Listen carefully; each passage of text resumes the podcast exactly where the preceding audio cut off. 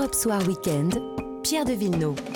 Et si je vous dis le serpent, à quoi pensez-vous? Peut-être que vous pensez à Charles Sobrage, ce tueur en série. Ouh là là, tueur en série, on ne sait pas puisque euh, le mystère plane encore. Et c'est tout l'objet de cette autobiographie dirigée par Charles Sobrage, mais avec la complicité, bien sûr, de Jean-Charles Degnaud. Bonsoir. Bonsoir. Merci d'être avec nous. D'abord, pardonnez-moi cette question un peu impromptue, mais qu'est-ce qui vous a intéressé dans, dans ce personnage qui, enfin, honnêtement, on a plus envie de le fuir plutôt que d'aller causer avec lui, non? Bah, Il se trouve que je cherchais un sujet de documentaire dans les années 2003-2004 et je voulais faire un documentaire sur les années hippies, 68 et et après. Et je cherchais des gens qui connaissaient, qui avaient fait ces parcours sur Katmandou, sur Kaboul, sur tout.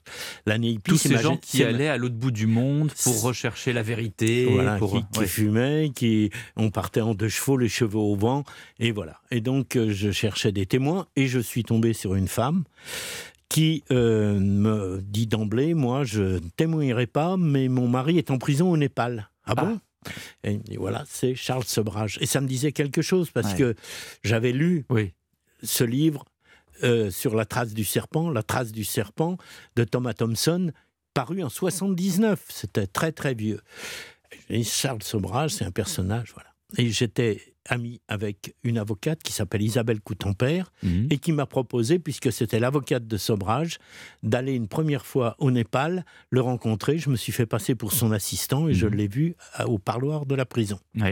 Et ensuite, je suis retourné, je, devais faire un, film pour TF1 qui ne s'est pas fait, mais je suis allé là-bas à deux reprises et une fois avec une caméra cachée et je l'ai filmé. Et euh, au deuxième entretien, il m'a dit, mais ça vous dirait d'écrire de, un livre Et des propositions de biographie, il en avait eu des dizaines. C'est ce que j'allais vous demander. Des anglo-saxons, il en avait des dizaines, il avait tout refusé. Pourquoi il avait refusé?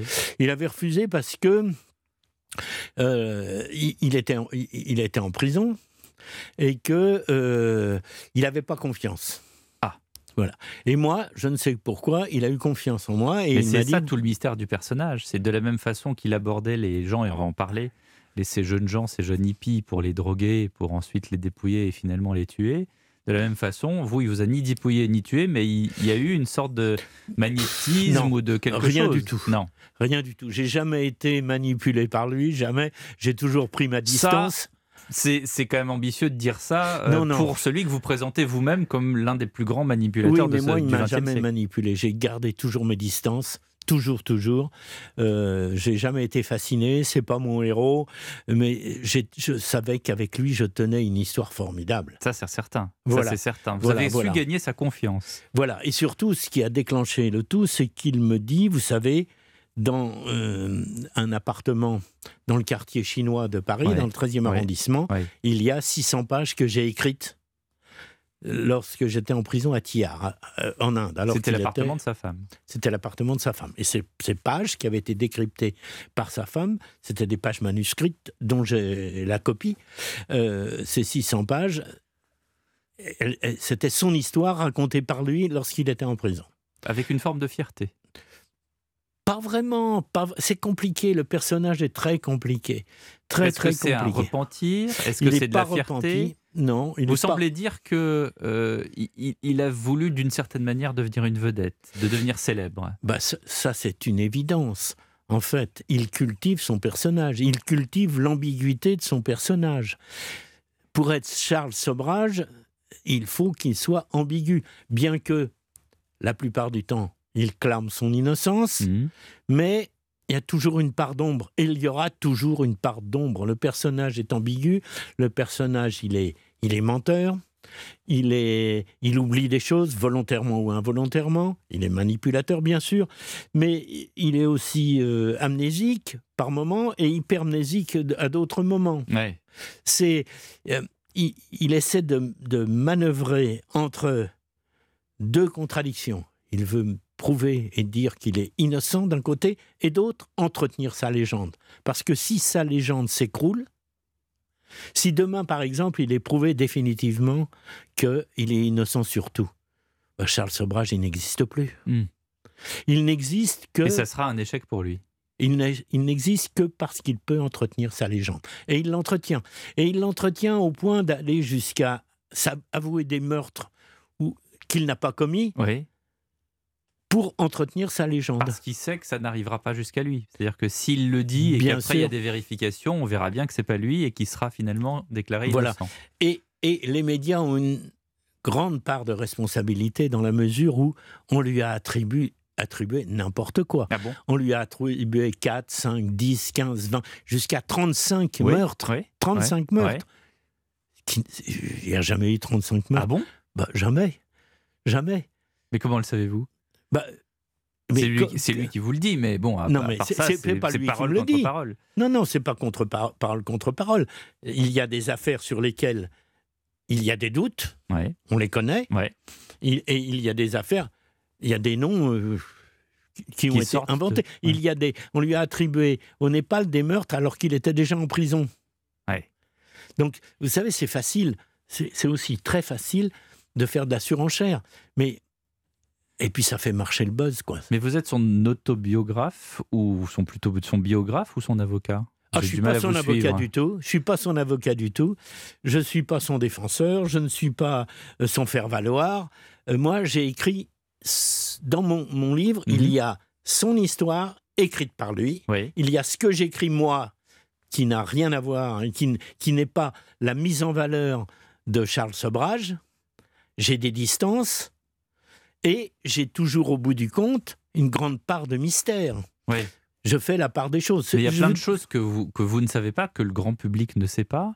Et comment est-ce que vous arrivez, j'allais dire, à, à, vous endormir le soir, Jean-Charles Degnaud, en, en vous disant j'ai ce mec à proximité, je lui ai parlé de plein de trucs et euh, il m'a avoué des choses et d'autres non. Mais il m'a pas dit tout jusqu'au bout. Il m'a pas dit tout jusqu'au bout et je pense qu'il ne dira jamais tout jusqu'au bout à hmm. personne.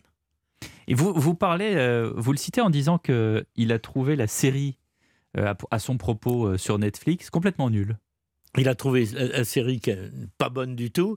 Il dit c'est 80% de faux.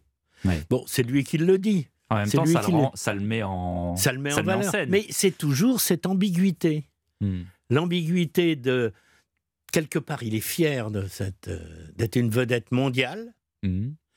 Et d'autre part, il ne voudrait pas euh, être ce serial killer euh, qui est le grand monstre, le serpent, le bikini killer pour, pour les médias. Vous avez trouvé que c'était à charge cette, cette série? Non, non, non, c'est une belle histoire. Knippenberg, c'est à la gloire de Knippenberg. On rappelle alors, c'est le, c'est l'attaché de, euh, c'est de défense de, voilà, d'ambassade oui, qui a fait du combat contre Charles Sobrage le combat de sa vie. Mais euh, au euh, moment où il y a deux hippies, en tout cas deux touristes néerlandais qui sont portés disparus dans cette région du monde, dans cette région et ils se mettent à recouper des informations et il fait sa propre investigation, oui. même à être, il, se fait même réprimander par l'ambassadeur des Pays-Bas. c'est dans la série, ça, c'est ce qu'on raconte dans la série. Mais ce qu'il faut savoir, c'est que Charles Sobrage n'a jamais été poursuivi en Thaïlande. Jamais. Jamais. Donc tout ça, c'est faux. C'est pas faux. C'est pas faux. Il a jamais été poursuivi. Il n'y a, jamais eu de procès en Thaïlande. Euh, en Thaïlande, il y a un énorme flou. Hmm. Je pense qu'il y a eu des choses en Thaïlande. Est-ce que c'est lui? Est-ce que c'est Ajay Soduri qui était son homme de main? C'est ça. Qu'est-ce qui s'est passé? On ne le saura jamais. On ne le saura jamais. En Thaïlande, en Inde, c'est un grand spécialiste du droit. Il, est, il parle quatre langues, il est spécialiste du droit. En, en, en, Inde, il a été acquitté pour les procès du français Luc Salomon et de l'israélien Aaron Jacob, en appel. Il a été libéré au bout de 20 ans de prison. Au total, il a fait plus de 48, 46, 48 ans de prison et, dans sa vie. Et alors, vous serez d'accord avec moi, Jean-Charles Degnaud, que jamais euh, une enfance malheureuse ne peut, jamais. ne peut comment dirais-je, euh, pardonner euh, des crimes atroces. Mais en tout cas, ce qu'il vous dit, lui, il vous parle de cette enfance, il vous parle de sa souffrance, il vous parle de sa jeunesse. Bien sûr. Qu'est-ce qu'il vous dit exactement? Bah, Sur sa jeunesse, il a dit qu'il a une, une, jeunesse chaotique, bien sûr, puisqu'il est né au Vietnam. À l'époque, c'était la France, l'Empire indien, une mère vietnamienne qui vit toujours à la sentence, sa mère. Et il se trouve qu'il a été trimballé comme ça arrive euh, quotidiennement entre le père et la mère qui se séparent, voilà. Et surtout, ce qu'il a eu de, une souffrance, c'est que il n'avait pas de nationalité au départ. Mhm. Il était nationalité indéterminée. D'où ce goût des passeports. De ce goût des passeports, se trouvait une identité. Et en fait, il avait la nationalité française puisque sa mère s'était remariée Oui, avec un officier de l'armée française qui, euh, qui lui avait donné son nom. oui. Donc, euh, il gardait le nom de son père, mais il avait été adopté. Donc, il avait la nationalité française, il avait un passeport français, il vient en France. Mais, mais il a toujours, euh, il est toujours resté entre deux eaux comme ça, toujours, toujours, sans savoir vraiment qui il était. Mais ça ne se justifie pas parce que le- les, les grandes zones d'ombre, c'est que, comme par hasard, ces gens-là, en Thaïlande, il les rencontre. Le Vitaly Hakim, euh, Stéphanie Paris, euh, euh, les deux euh, Hollandais, euh, Henricus Bittinja et Cornelia Emker, il les rencontre. Et comme par hasard, trois, euh, euh, en Inde, euh, Luc Salomon et Aaron Jacob, et comme par hasard, trois, quatre jours après ou cinq jours après, on les trouve morts. C'est quand même bizarre. Voilà. Alors Mais ça lui, quand là on- pour vous.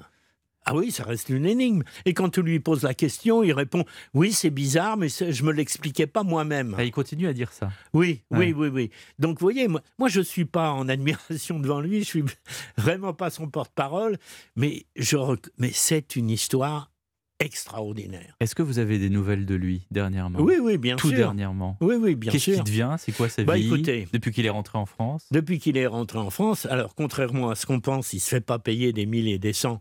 Moi, je suis en train de réaliser, je termine un documentaire Oui, pour Canal+, Oui. qui sera diffusé d'ici quelques semaines. très bien. Il a jamais, il a jamais payé euh, un centime. Il a jamais reçu un centime de, pour ça. Pour ce livre, il a eu une partie des droits d'auteur, ce qui est normal. Oui.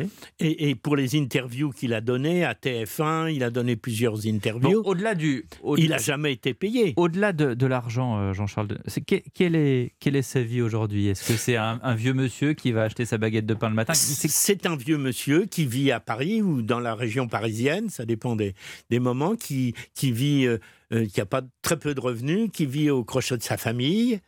Euh, il a une famille en province. Il a sa mère, vous m'avez dit. Il a sa mère, elle a vivait 100 toujours. ans, mais elle n'est pas très gaillarde. Ouais. Et donc, euh, il, vit, il vit comme il peut. voilà. Il a des amis, vit dans a ses des amis souvenirs au Canada, il a des amis au Canada, il survit. euh, je ne sais pas ce qu'il va devenir. Mais est-ce qu'il vit dans ses souvenirs? Il vit dans une vie passée qui a été à un moment donné fastueuse Ou Non. est-ce que Non, non, est-ce qu'il a des Il- regrets? Est-ce qu'il a Euh, Je ne sais pas s'il a des regrets. Ouais. Tout ce que je sais, tout ce que je sais, c'est que euh, il en veut toujours à la société épouvantablement et qu'il veut faire des procès. Il est procédurier Ah oui. jusqu'au bout des ongles. Il veut faire un procès, dit-il, à Netflix, à, à- aux chaînes de télévision. euh, euh, pour la série pour la série. Oui. Euh, il veut attaquer le Népal. Il veut. Mais tout que- ça, c'est pour faire parler de lui, non? Pff, je sais même plus. Je ne sais même plus. Je pense même que c'est ce qu'il Vous fait. avez été dépassé par votre personnage, C'est Jean-Charles Degnaud. oui, oui, c'est c'est- c'est lui, c'est lui, c'est lui qui, qui euh, pour lui, c'est sa façon, c'est sa, sa raison de vivre. Sa raison de vivre, c'est d'être procédurier et d'entreprendre des démarches. Moi, Le Serpent, autobiographie de Charles Sobrage. Merci beaucoup, Jean-Charles Degnaud. Vous publiez cela chez L'Archipel. Et dans un instant, les éoliennes, à tout de suite.